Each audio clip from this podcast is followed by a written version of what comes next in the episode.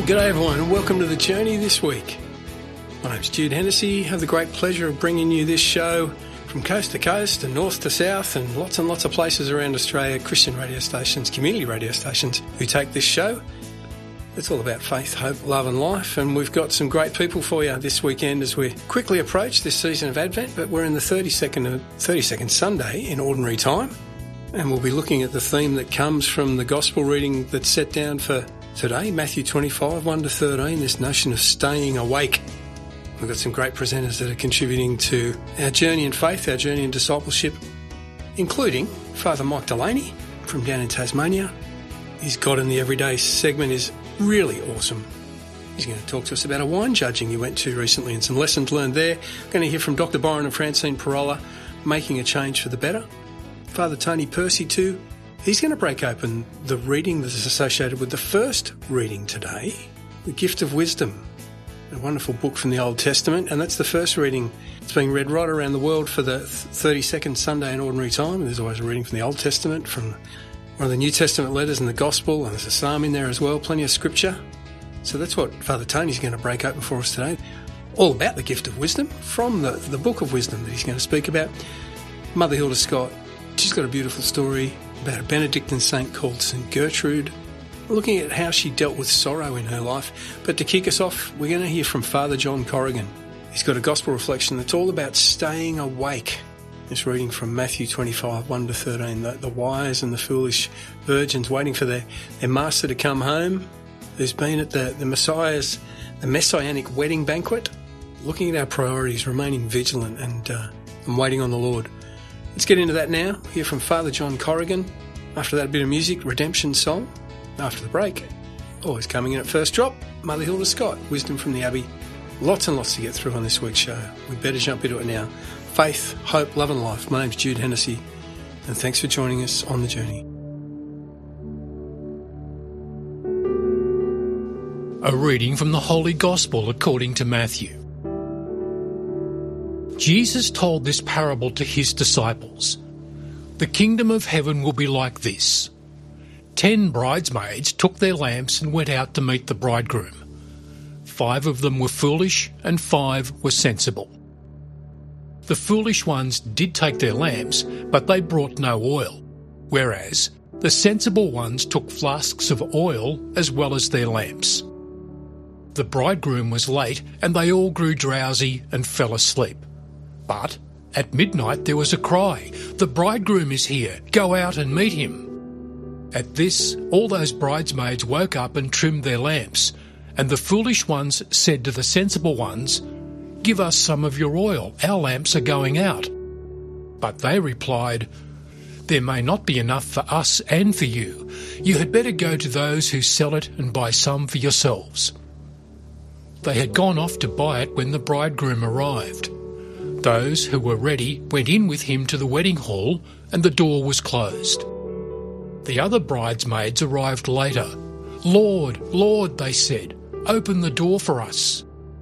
But he replied, I tell you solemnly, I do not know you. So stay awake, because you do not know either the day or the hour. The Gospel of the Lord. Now, the Gospel reflection with Father John Corrigan. We do not know the day or the hour of our death, but we do know that when that moment arrives, we will encounter Jesus in the particular judgment. And then, like the bridesmaids in today's parable, we must render an account for our time. But time is a tricky thing. The most surprising implication in Einstein's theory of special relativity is that a second is not always a second. And Einstein uses a graphic example to illustrate this. When you sit with a nice girl for two hours, you think it's one minute. But when you sit on a hot stove for one minute, you think it's two hours. That's relativity. Now, if our human perception of time varies, isn't it feasible that God's perception of time might also vary? Seen with the eyes of Christ, the value of 10 minutes may not be merely 10 minutes, but eternity condensed into 10 minutes.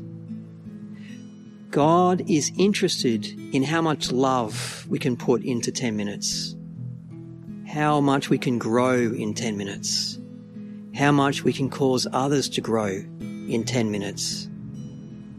10 minutes done with love can be as 10 years in God's eyes.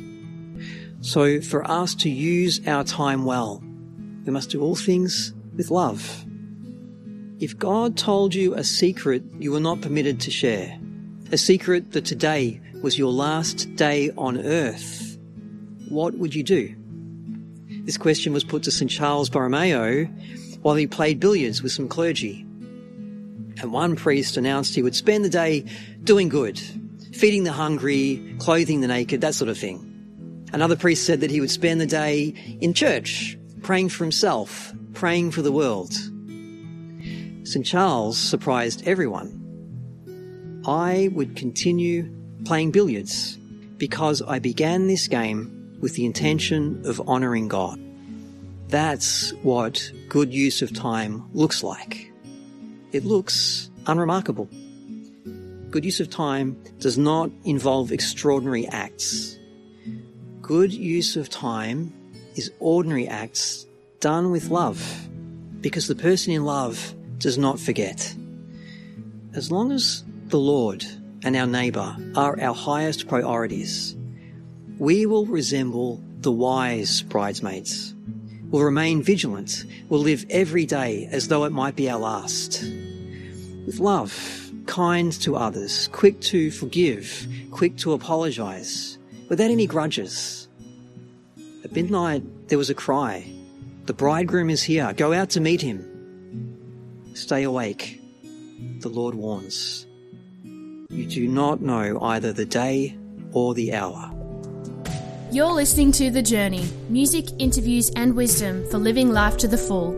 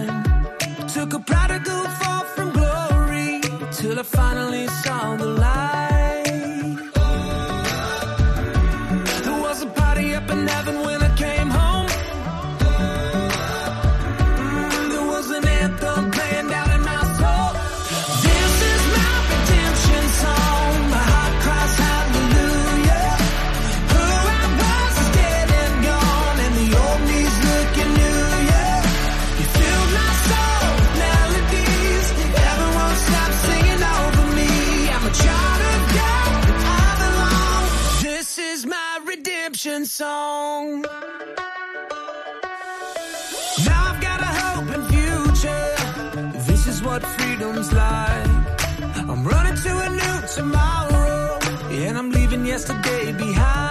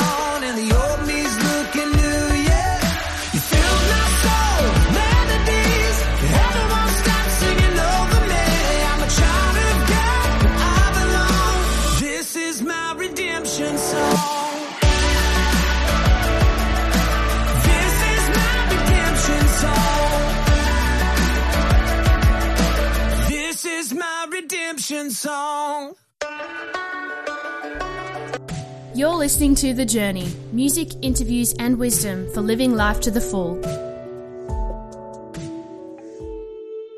Now, wisdom from the Abbey with Mother Hilda. We have a Benedictine saint called St. Gertrude. Gertrude was a very smart woman, a genius, in fact. As a nun, she spent heaps of time improving her mind. By the time she got to her late 30s, she discovered that wasn't enough and her life was in something of a mess. She was claiming access to things that weren't bringing her happiness at all. Now, one time in church, as the nuns were reciting the Word of God, she heard these words Why are you consumed by fear? And why has sorrow changed you? Fear not, for I am with you. I am the Lord your God, the Holy One of Israel. She heard those words and it changed her life prompts me to ask you today, because any word that is spoken, any word of God that you hear, is a word meant for you. Are you consumed by fear right now? What is it that's made you so fearful? What sorrow has changed you? What's happened? Have you talked to God about it? Because here he is saying to you, I, I, I am the Lord your God. I am with you the Holy One. Doesn't get much better than this. This is the God who is issuing an invitation to you through the story of St. Gertrude.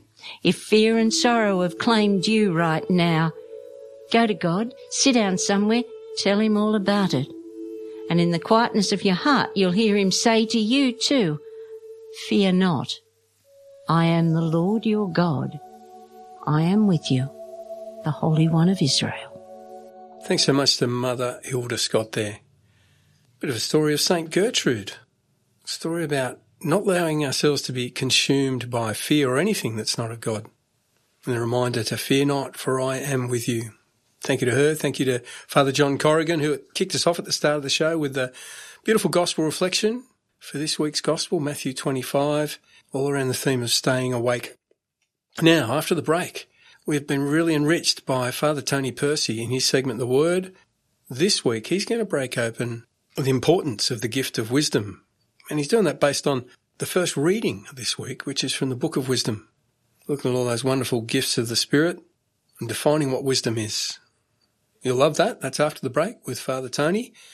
Bit more music though, whatever it takes from Stephen Stanley and a bit of Nathan Fawcett made in your image. After the break, Father Tony Percy. Faith, hope, love and life. My name's Jude Hennessy. Thanks for joining us this week on The Journey.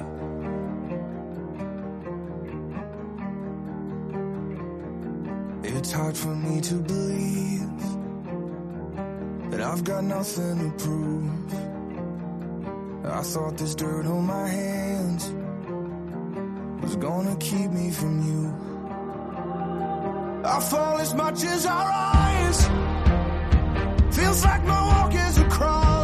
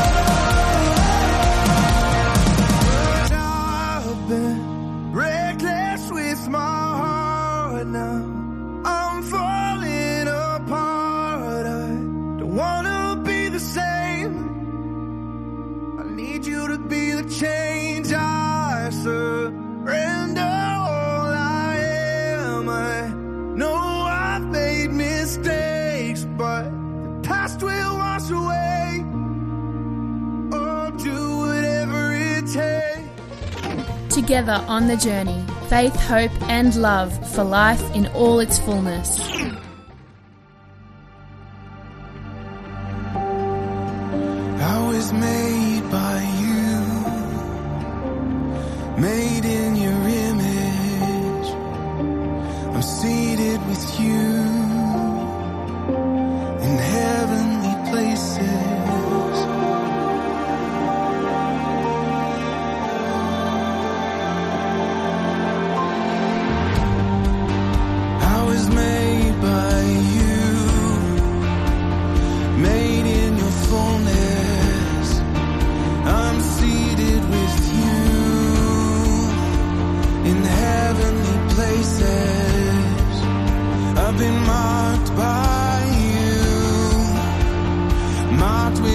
With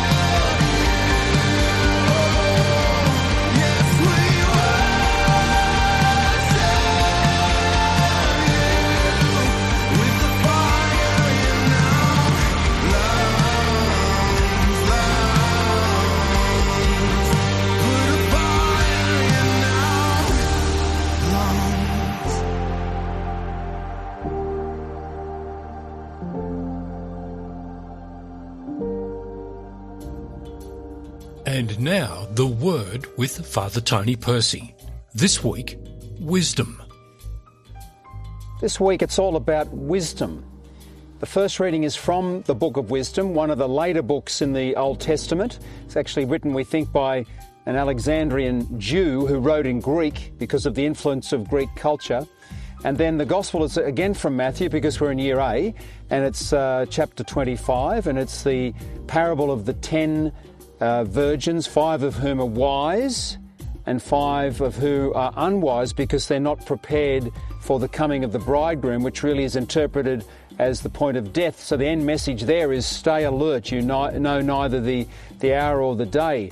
So that's the sense of it. So the, the focus is really on wisdom. We're living in a modern age where there's been a, an explosion of information, and we can't equate wisdom necessarily with information. You've all had the experience of information flooding in, and you're none the wiser at all. And then we have uh, information, then we have knowledge. There's a lot of knowledge. Is that wisdom? Well, the, the biblical idea is not so necessarily. It may be, but not so necessarily. And so what happens is in the Bible is that wisdom is actually given to us as a gift. And you'll find this too in the, the Catechism of the Catholic Church, which speaks about the, uh, the wisdom of God coming through the gifts of, the, the, of confirmation, the seven gifts of the Holy Spirit. So, wisdom and understanding and counsel and knowledge and fortitude and piety and fear of the Lord or reverence, those seven wonderful gifts. So, the, the first point I think we should understand here is that wisdom is a gift. It's a gift that we have to try and receive. So God is willing to give the gift, and are we? Do we have the capacity, or the willingness, or the, the wantingness to to receive the gift? That's the seems to be the issue. The first reading, as I said, is from Wisdom, and it comes from around about chapter six in Wisdom. And what it does, it speaks about loving wisdom, it speaks about looking for wisdom, it speaks about walking on the way for wisdom. Wisdom is waiting for you, being alert to wisdom. It speaks about desiring wisdom. It's a fabulous little reading, actually, but it's talking about our response to wisdom. So, in other words, the gift is there, and we've got to try somehow to receive it. Well, all of this, of course, begs the question what on earth is wisdom? That's a very good question.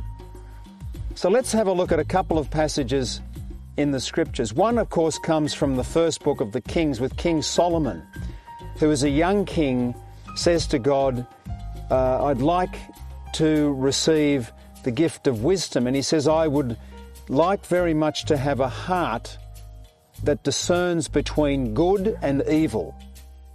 That's very important, it seems to me, in this modern age, to have a very clear idea of what is good and what is evil. You may remember that saying of uh, Pope John uh, the 23rd, who was canonized uh, not so long ago. He used to say, There's a lot more good in the world than you think, and there's a lot more evil in the world than you think. And I think that's true. I first heard that as a young man and was a little bit uh, skeptical, but now as I'm getting a little bit older, I realise the truth of that. So, wisdom, Solomon asks for wisdom, and the wisdom is to have a heart that discerns between good and evil. That's very important. In our tradition, we've had the seven virtues the faith, hope, and love, and then we've had the Greek virtues too, which we've adopted in the Christian era. Brilliant, brilliant. Prudence, temperance, justice, and fortitude. The prudence will bring you the wisdom, but so will the fortitude. The fortitude will, will help you to live it, and the justice as well. Uh, most important, it seems to me, those four cardinal virtues to really understand what is a good and what is evil, to pursue good relentlessly, and to be very strong in our rejection of evil. I mean, just think, for instance, of a violent war, or think of, you know, uh, rapes of women and children, and what's been happening in the world of recent times. Think of how evil that can be. That's the sort of thing we've got to reject. And rejecting untruth, for instance. It goes through the commandments, goes through the Beatitudes, and it's quite easy to see what we should be pursuing and what we should be rejecting. Then we come, so that's in, that's in the older part of the Old Testament. That's a definition of wisdom, pursuing good, avoiding evil. But then we come to the book of wisdom, the one that we've got this, this particular Sunday. As that book sort of reaches a crescendo, what I think is important in this particular stage of wisdom, or the definition of wisdom that's given here, is this idea that with God, justice and mercy meet. And then when we are aware of this, when we receive this magnificent justice and mercy of God which comes into our heart, it makes us easier for us to repent. That seems to be wisdom as well. So let me finish with a definition of wisdom that may or may not be helpful for you. What I've given you, hopefully you can sort of take and, and pursue. But I personally think now, after a little bit of reflection, that wisdom is not only thinking the way God thinks about things and events and people, and He thinks through the lens of the creative love and redemptive love. It's not only thinking like God, it's also feeling like God about things. Not only thinking, but feeling about things and events and people. And that to me, I think, is, is real wisdom. Thank you so much to Father Tony Percy there. He hails from Canberra Goulburn. He's based at Queanbeyan these days. Wonderful teacher, wonderful preacher. Really lucky to have him on the show pretty much each and every week now. And a great defining of what wisdom is and why it's so important in the Christian life. A few weeks ago, we, we interviewed Dr. Eamon Matheson, and as we speak, or as this, this show is going to air, this weekend is the Australian Catholic Medical Association conference. Lots of guys coming from other Christian denominations too. Importance of people in the medical profession coming together, unifying, bring themselves under the law's protection and, and each other's counsel in a pretty difficult time in many instances and many circumstances faced in an increasingly secular environment in which they find themselves operating in the medical profession. I just ask that you, you pray for them as that conference is uh, is unfolding this weekend, and there's great fruit that comes out of it for not only for them and for their work, but for all those wonderful people who work in the medical profession and, and do so from a heart of faith. It's from that faith that we've got the origins of what we'd call modern medicine and hospitals and healthcare. So pray for them as they are kicking around a whole lot of issues, particularly those related to life issues and conscientious objection, their ability to do so and speak freely and act freely in the wonderful work that they do. After the break, Dr. Byron and Francine Pirola, Smart Loving's their segment. They're going to talk about making changes for the better. More music first, though. Here's Bella Taylor Smith, the song Small Things. Faith, hope, love, and life. My name's Jude Hennessy, and you're still on the journey.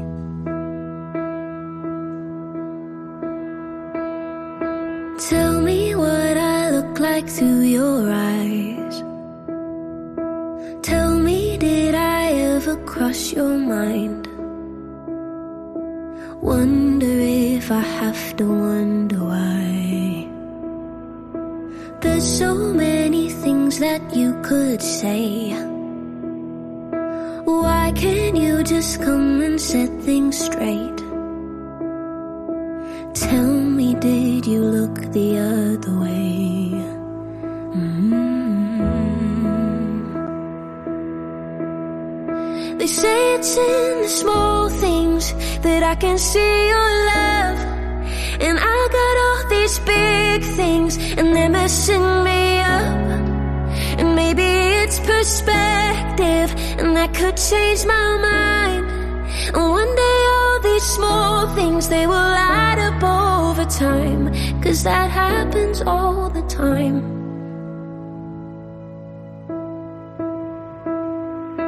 Did you mean to teach me something new? Or show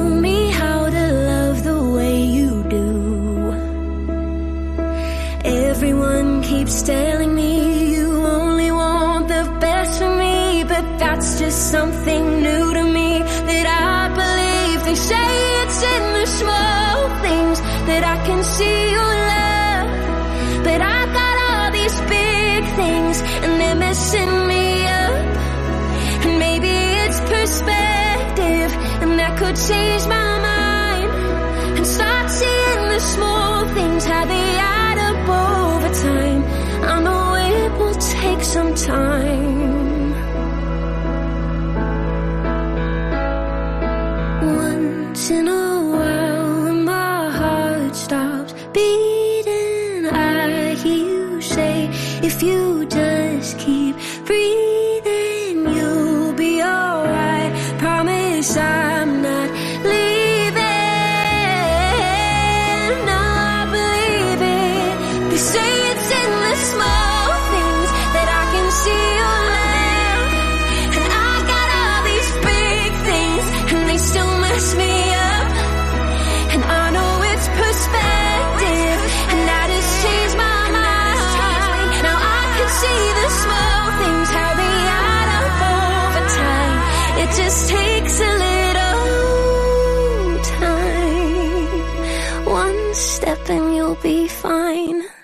Faith, hope, love, and life. This is The Journey.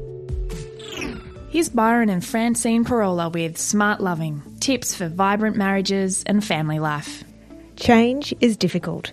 We start out well, but despite our best intentions, sustained change often eludes us. Hi, we're Byron and Francine Pirola, and today we're talking about making change that lasts. What can you do when you really need a change to stick? It sounds obvious, but too often we focus on the wrong things to change, and so the results are disappointing, which in turn undermines our motivation. Consider David, who's in the habit of making crude and insulting comments after a few too many drinks. After a particularly embarrassing social event which his wife stormed out, he was filled with remorse and promises he'll never do it again. And for a month, everything was fine. His wife actually starts to feel that maybe this time it'll be different, but then there's another devastating blowout. Instead of promising to hold his tongue, If David looked at what was happening to him before he started talking crudely, he'd get a better insight to what kind of change would really work. In this case, alcohol is clearly a contributor, but it's not the main problem. If he examines why he drinks to excess, he would discover that it happens when he feels inadequate. David would have more success holding his tongue if he found a healthier way of dealing with his emotions of inadequacy. Let's take another example. Sharon chronically nags and undermines her husband, which leads him to withdraw and emotionally shut down. She resolves to cease her nagging criticism. For the first few days, she consciously bites her tongue, but her whole demeanour and body language is conveying her meaning just as effectively. Her husband continues to withdraw under the assault of her passive aggressive attitude, and she concludes the situation is hopeless. No matter what she does, he won't change. Instead, Sharon needs to change her attitude rather than her behaviour. If she starts to think about her husband differently, consciously suspending judgment and searching out his more noble qualities on which to focus, her attitude towards him will shift and her intended behaviour will follow more easily. Trying to change behaviours without first addressing the underlying attitudes seldom works. Whatever personal change you want to see in your marriage, remember, if you want the change to endure, start with a change of attitude before you tackle a change in behaviour. We're Francine and Byron Pirola. For more information on relationships, visit smartloving.org. Well, thanks to Dr. Byron and Francine Pirola there. What we need to do to bring about change in ourselves.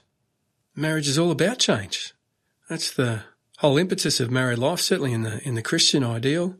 The notion that we are working together as couples, bringing each other to more faithful, more authentic walks in, in discipleship with God and with each other as a result of that too. So great insights into whatever personal changes we need to make in ourselves or our marriages and how the behaviours or the actions are usually the results of attitude. So the attitude change is the big thing.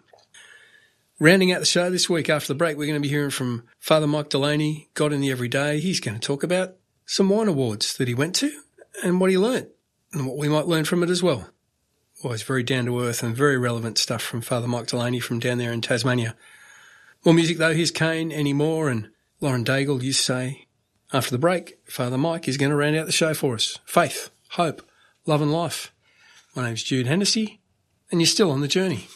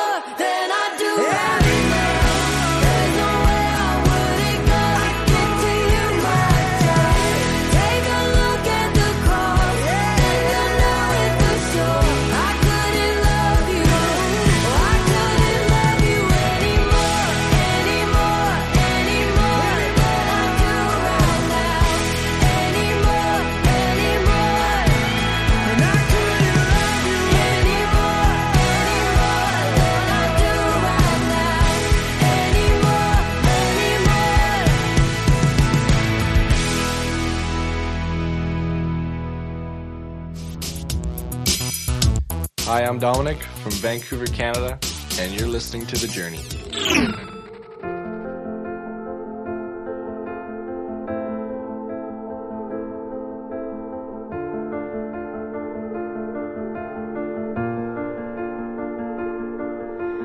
I keep fighting voices in my mind that say I'm not enough.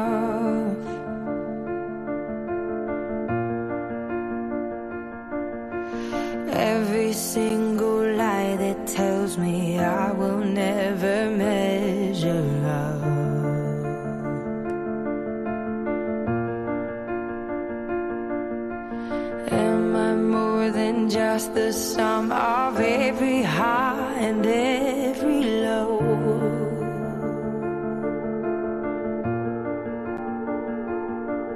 Remind me once again just who I am because I need to know.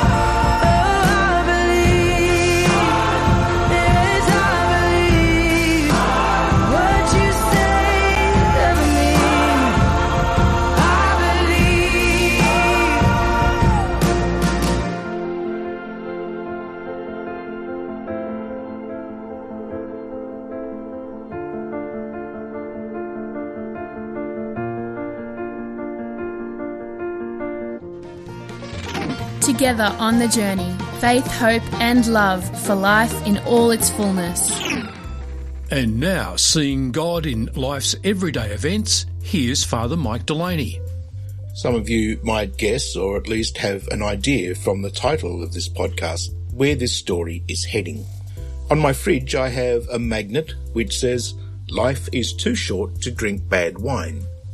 I also have a cartoon of Maxine, an irreverent older woman who asked when a recipe suggests add leftover wine, what's that? Well, recently I was wondering about awards for wines and what they might mean. There was a South Australian wine that won a double gold and a trophy for the best Shiraz, as well as a gold medal at the AWC Vienna Awards. Then there was a Tasmanian vineyard that won gold at an international wine challenge in London for their Chardonnay, as well as the same vineyard presented a Pinot which won the Australian Pinot Noir Trophy and the Australian Red Trophy at a competition in Singapore. Then another Tasmanian vineyard won the 2021 Australian Pinot Noir Challenge for their 2020 Pinot. Then there's the Halliday Wine Companion Awards, the International Cool Climate Wine Show, the Royal Melbourne Wine Awards, the Hobart Wine Show, the Sydney International Wine Show, and there are heaps more. Then there's my wine advisor who rings to tell me about the various great wines which are waiting anxiously for me to stump up the cash and they'll be on their way. And don't forget, they'll be left in the garage if no one's home. But what does it all mean? How can so many different vineyards compete in so many different competitions and all win a prize as being the bests? Ultimately, what these competitions are all saying is that on a given day, in a given place, the wine chosen is the best of all those that have been presented for judging. And even though I do take notice of the awards won and the points that a particular wine might have been awarded, in the end, the main question is, did I enjoy the wine? And would I enjoy another glass? If the answer is yes, then I can pat myself on the back and say that buying that wine was a great decision. But then I thought, what happens when I actually meet people for the first time? Do I make decisions based on what other people have said about them? Or am I prepared to accept them as they are and get to know them and then make my own decision? Sadly, there have been times when I've acted like the wine snob who only takes notice of what others think and don't take the time to get to know what is before me. Just recently in our Sunday Gospel, taken from Matthew 10, Jesus said, Anyone who welcomes you welcomes me, and those who welcome me welcome the one who sent me. I'd like to hope that during this coming week, when I meet people, I will take the time to see them as they are and know that they are Christ in my midst, the image of God, and that I will make the opportunity to get to know them just as God gets to know me.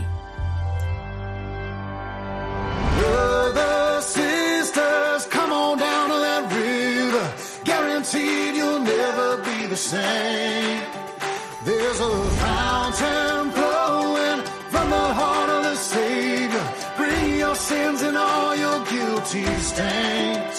Let that river of life wash it away.